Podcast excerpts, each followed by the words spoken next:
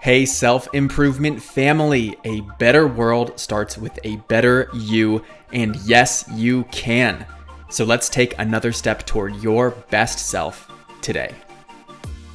No one likes a quitter, right? We've been taught for so many years to never quit, to never give up, and to always persevere. We've created a culture that looks down on people who don't follow through and locks people into sticking with things much longer than they'd like to and often longer than they should. I'm certainly not endorsing that you should give up and quit anytime you feel like it. That's far from my intention here. But I do want to share some of the misconceptions we have about quitting and ways we should be thinking about it differently.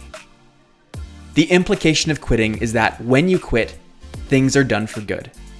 It's all for naught. All that effort and time put into it is wasted. That's simply not true because of the development and growth you experienced while pursuing it. But even so, when people quit, it usually isn't a full stop. It usually leads to a change of course or a transition. What's interesting is this double standard we're facing. On one hand, we're told to persevere and work through it. And on the other hand, we're told to be receptive to feedback and that we need to constantly innovate or change our processes to get better. I think people are reluctant to make changes because of their strong associations with the idea of quitting. But if an element of what you're doing isn't working, then you should stop doing it. Do we call that quitting? I'd argue we do more often than we should, and it keeps people from making forward progress. So, what I propose is that we should view quitting through a different lens that doesn't have such a strong label.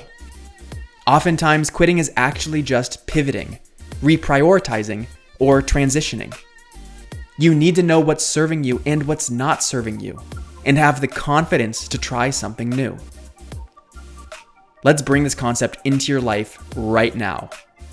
What do you feel like quitting that should actually be viewed through the lens of transitioning or reprioritizing?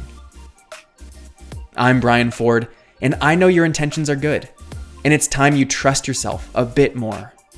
Please do the favor of sharing this podcast with someone undergoing a big transition right now to help add perspective to what they're going through. You grew today. Let's do it again tomorrow on Self Improvement Daily.